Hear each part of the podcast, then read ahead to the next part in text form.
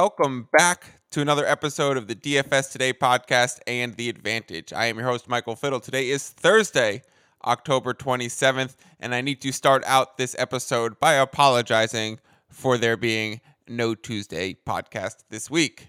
Truth be told, if you've been following the pod, you know I just recently moved to San Diego. I am a New Yorker, but now I'm a Cali guy. And my mom came and visited me this week. And lo and behold, she travels with the biggest suitcase in the world. And I had totally planned on doing a pod on Tuesday.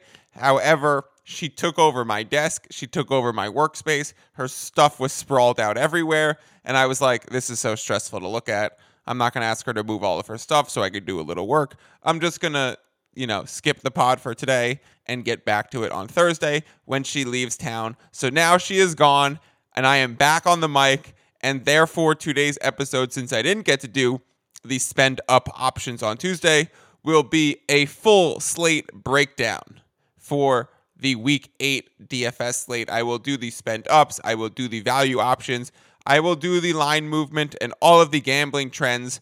But truth be told, I also haven't totally been paying attention to all of the line movements this week. I haven't been checking every single day, three times a day, like I normally do. So I have less volume of bets and a lower exposure week for myself. I still have been looking because it's kind of a hobby of mine, something I love to do. So I have been paying somewhat attention. I can still give some good advice. But as for putting my own, you know, big money on the line, I am going to lower my own exposure this week simply because I haven't been in the weeds and in the depth of it like I normally am. Uh, before we get started, follow me on Twitter at mfiddle14 and you guys know on Tuesday's podcast, I normally do a gambling lesson. We've talked about the most important numbers for NFL betting. We've talked about the most important factors for capping NFL games. We've talked about CLV. We've talked about unit distribution and bankroll management. My question to you guys now, and this is what I would love for you guys to reach out to me on Twitter and tell me what gambling lessons do you want me to do? What questions do you have in this space that I can address and kind of do a quick topic on. I have one in my kind of back of my mind that I plan on doing. So if I don't get any subscriptions this week, I'll do my own. But I would love to hear from you guys and tell me what gambling lessons, what stuff in this space are you a little bit confused by that I can break down, do some gambling math, provide all the data, and then give you guys like a good summary of how to approach those situations in the sports book. Sound good? That's mfiddle14 on Twitter. Reach out to me and tell me what gambling lesson you want to hear on next Tuesday's podcast. Let's start off this one with a week seven recap. Little bit of a bad week. You guys thought I wasn't giving a Tuesday podcast because I ran into the woods and disappeared after going two and six and losing five units. But that's not what happened. My mom just came to town. I went six and two in terms of CLV, like having positive lines and being ahead of the market and having closing line value in my tickets, six and two. In reality, and how those games played out on that day, two and six. So, like, that kind of shit happens, and you just have to stick with it. It was a n- minus 5.1 unit loss, which absolutely stinks. But, like, whatever. You have to realize that the capping and the strategy was pinpoint correct to have a plus CLV ticket in 75% of your bets will generate more wins than losses and a win rate above the 52.4% threshold needed to be profitable if you're betting standard minus 110 odds. So again, 6 and 2 in CLV, 2 and 6 in real life, minus 5.1 units, a stinker of a week, but we move on. In DFS, I played Fournette instead of Mixon. That did not work out well. I played Justin Herbert over Joe Burrow. That did not work out too well. My thought process was to fade the chalk of the Bengals against the Falcons because the Falcons are so run heavy that it would limit the plays that the Bengals offense runs. Well, one half into that game, Joe Burrow has 350 yards and four touchdowns. Like, geez, dude, are you actually Josh Allen? Chill out. At that point, you're not winning if you have if you don't have Burrow, considering he was the chalk choice and he crazy overperformed. So you would have wanted to stack Bengals. I pivoted away from the Bengal stack. And for the, those reasons, week seven is one to quickly forget about and move on. So let's do that. Let's move on to week eight. Start this episode, the Thursday episode, like we normally do, talking about the Thursday night football game that we have tonight. Bucks versus Ravens. The Ravens are going to Tampa to take on Tampa Tom and the struggling Buccaneers. This line opened in the opening look in the look ahead week. It was Bucks minus three and a half, or Bucks minus three in some places. And then the Bucks pooped the bed against the Panthers. And the line moved quickly to minus one. So when you see the line movement on the tracker, it says this line opened at three and a half and is now at one and a half. But the truth is, the three and a half was the week ahead look ahead number. Then after week seven, the line moved to minus one, and now it's been bet to minus 1.5.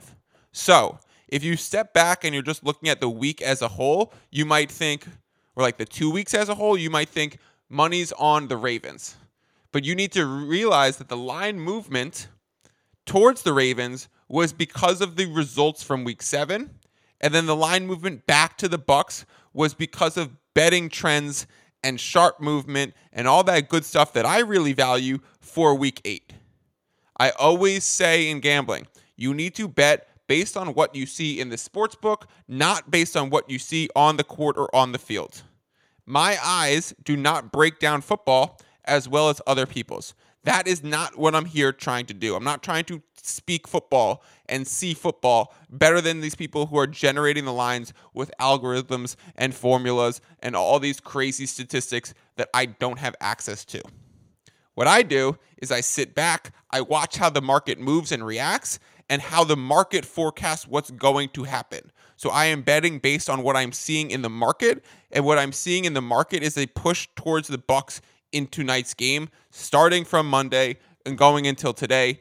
Going from 1 to 1.5 shows that money is on the Bucks. You also have the FanDuel splits. 71% of bets are on the Ravens and 60% of the money is on the Ravens. I just said money's on the Bucks. Mike, what the hell are you talking about? But when you see that drastic difference in the splits, an 11% difference against 71% of bets on the Ravens, 60% of the money on the Ravens, you know that the people who are betting the big bucks are betting on the big bucks, the Buccaneers. So that's what we call reverse line movement. We know where the big money is, and we know the line is moving against where the public money is, where the public bets are. That is called reverse line movement. It is my favorite thing to recognize in the sports books for a football game. It is a clear reason to back my guy, TB12, tonight. I guess he's not always my guy. Tonight he's my guy because I got money on Tom. You guys know I also love home teams on short weeks. So riding Tampa Tom to bounce back this week makes a lot of sense with how I normally bet. I am making this a 1.5 unit bet because of the reverse line movement indicators working in our favor, being something that I love to see so much. The total for this game is at 45.5. That is clear no man's land between 44 and 48, which are key numbers. So I will not be touching it. A line at 45.5 does not give me a lot of information. Besides, the books don't really know where to price this game. So without them giving me an indicator, I don't have a bet. There is a slight trend towards the over. It went from 44.5 to 45.5. But in a Thursday night football spot that's been low scoring all season, I'm not going to go in and play an over. I do like seeing a little bit of overaction if I'm on the Bucks because again, I talk about this all the time. There's correlated values between taking a favorite and playing the over. More scoring means more ability to cover a spread. So I like seeing some overaction knowing that I'm on the Bucks minus 1.5 that simply just makes me feel a little bit better about the side that I'm on. That is how I'm approaching Thursday night football. A bet on the Bucks minus 1.5 seeing the reverse line movement, backing Tampa Tom and the TB12 method to right the ship this week. And let's move on. No bets on the total. And let's move on to the Sunday slate. Go through the bets there, and then we will do the DFS discussion. Broncos are a plus three at the Jaguars. Technically, the Jaguars are the home team. However, this game is being played in London, so you know it's not really being played in Jacksonville. They don't really have a home field advantage here. Uh, it, the line has moved to plus 2.5, so we are seeing some Broncos money come in. I guess that means we are expecting Russell Wilson to play. We've also seen massive money towards the under. I am not ready to bet the Broncos right now. I'm also not ready to bet against the Jaguars. I was on the Jaguars last week. They burned me against the Giants. But the truth is, the Jaguars are playing really good football. It's just not showing up in the win column. Often, gamblers will talk about how wins can be one of the most deceiving stats in NFL football. And I think that kind of applies to the Jaguars this season. They should have won more games, and their metrics that a lot of gamblers base their plays on shows that the Jags are a good team to back. They just keep fucking losing. So hard to figure that one out. I will have no bet. I will be sleeping at 6:30 in the morning when that game kicks off in London town. Bears are a plus 10, plus nine and a half the Cowboys. This game was a plus 10 when this week opened, so we were seeing a little Bears money after their dominant Monday Night Football win against the Patriots. The line now at minus 9.5 and no real movement in the total. I honestly lean Dallas here. I know Zeke is probably out and it's going to be a Tony Pollard and Dak game. So if Dallas can move the ball, I expect this to be a big Dak Prescott, Michael Gallup, CeeDee Lamb, Dalton Schultz, Tony Pollard game. I will probably be backing them in DFS in some capacity.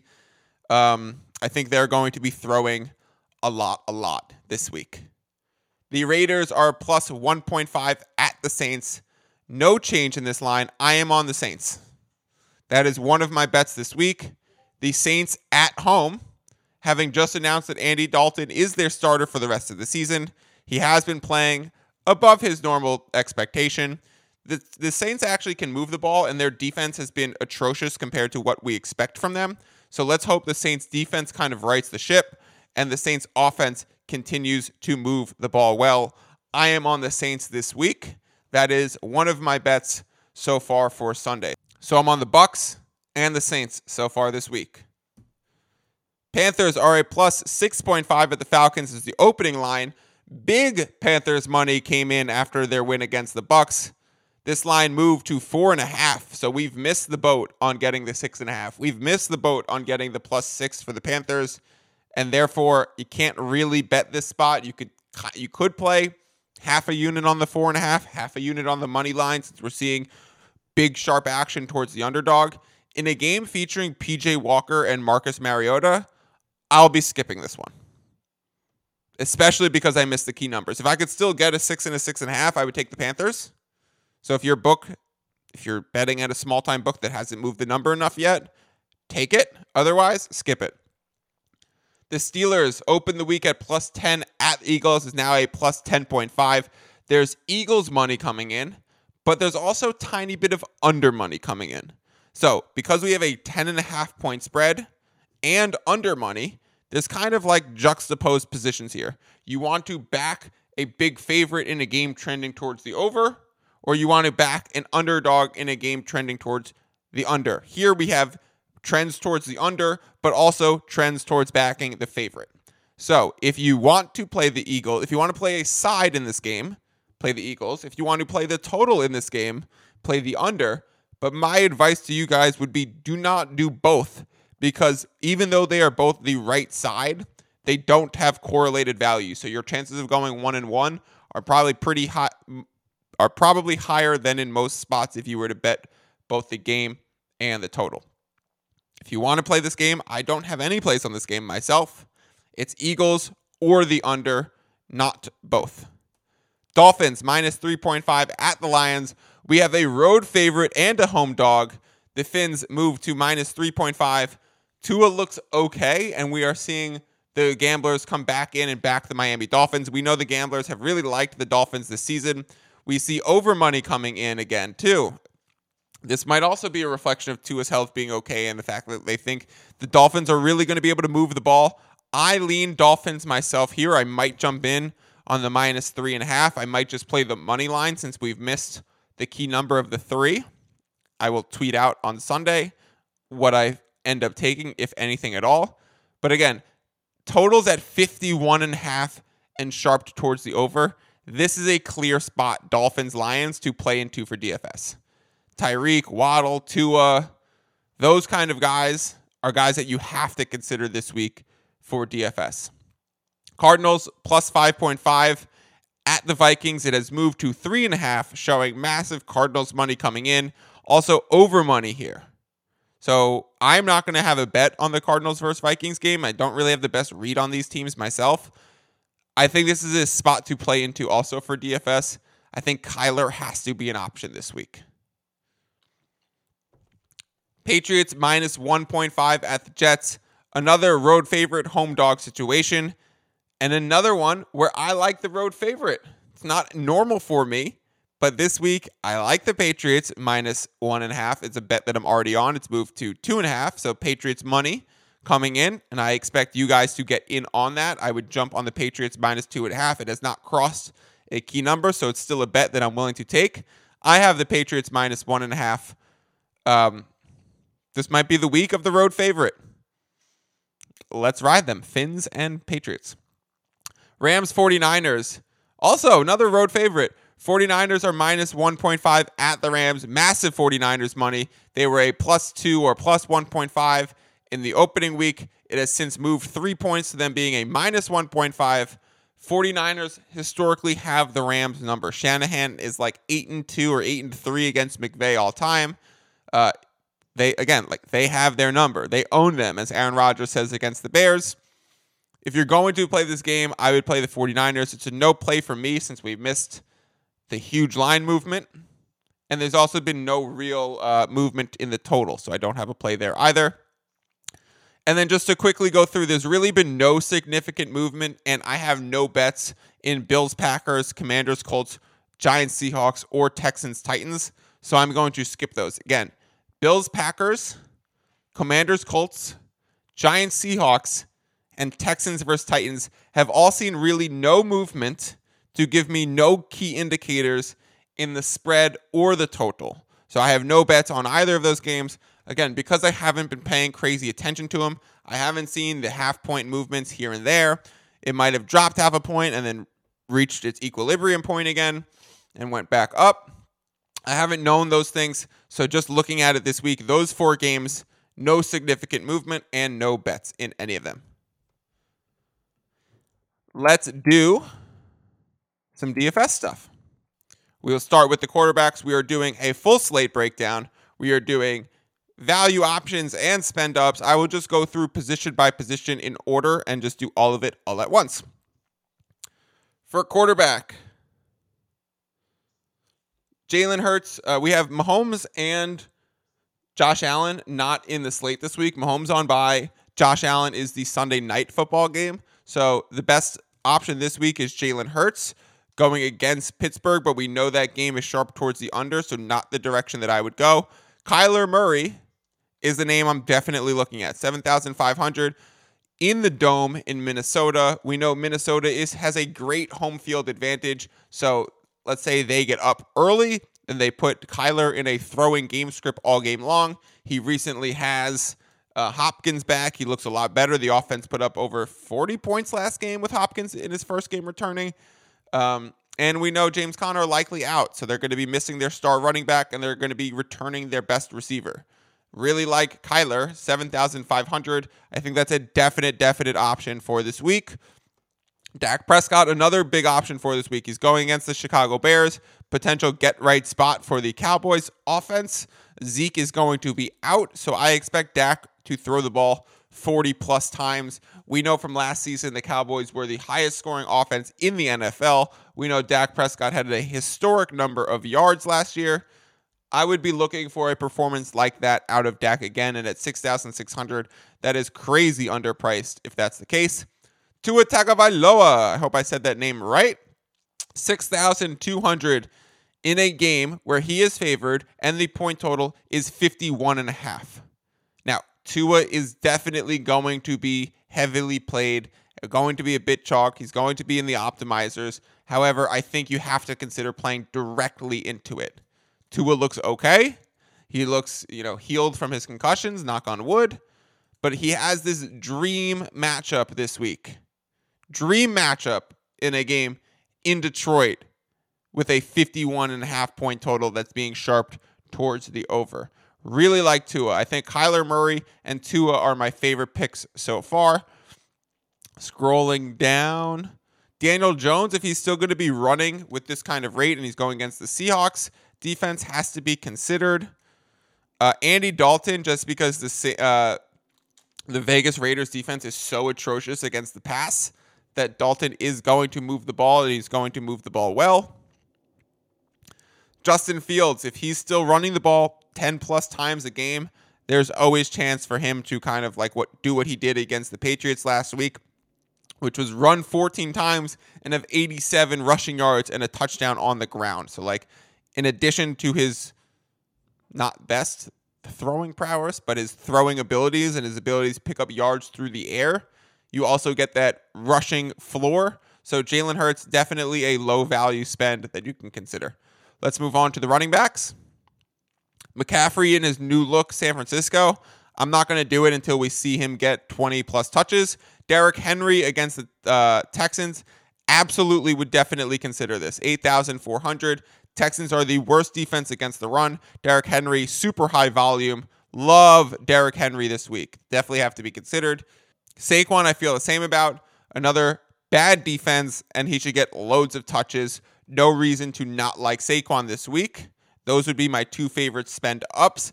Josh Jacobs is now $7,500 and going against the Saints. I think this is when we pivot off of Josh Jacobs. I do think we have to consider D'Andre Swift, just under $7,000. He's probably underpriced. If he's going to get a full workload in a full PPR setting, I really like Swift. Kenneth Walker has been absolutely dominating.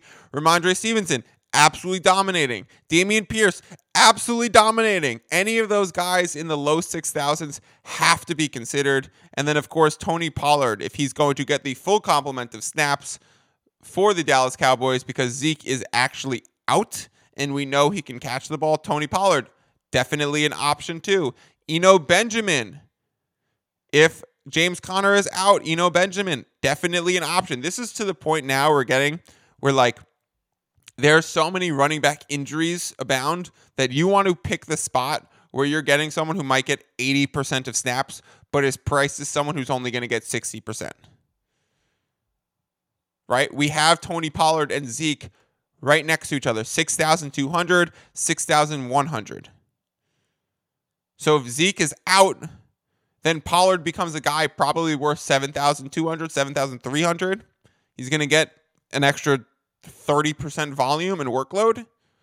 That is what we're looking for at this point in the season. Earlier in the season, before the season even started, I did a this is a basic structure of how I approach DFS.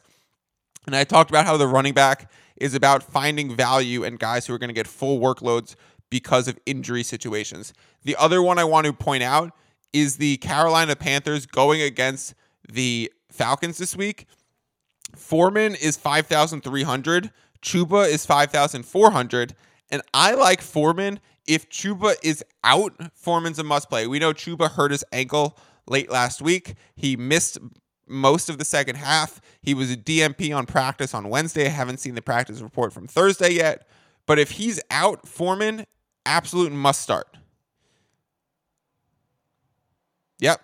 Sound good? Let's move on to wide receiver. Cooper Kupp has to be an option always every week. Justin Jefferson has to be an option always every week.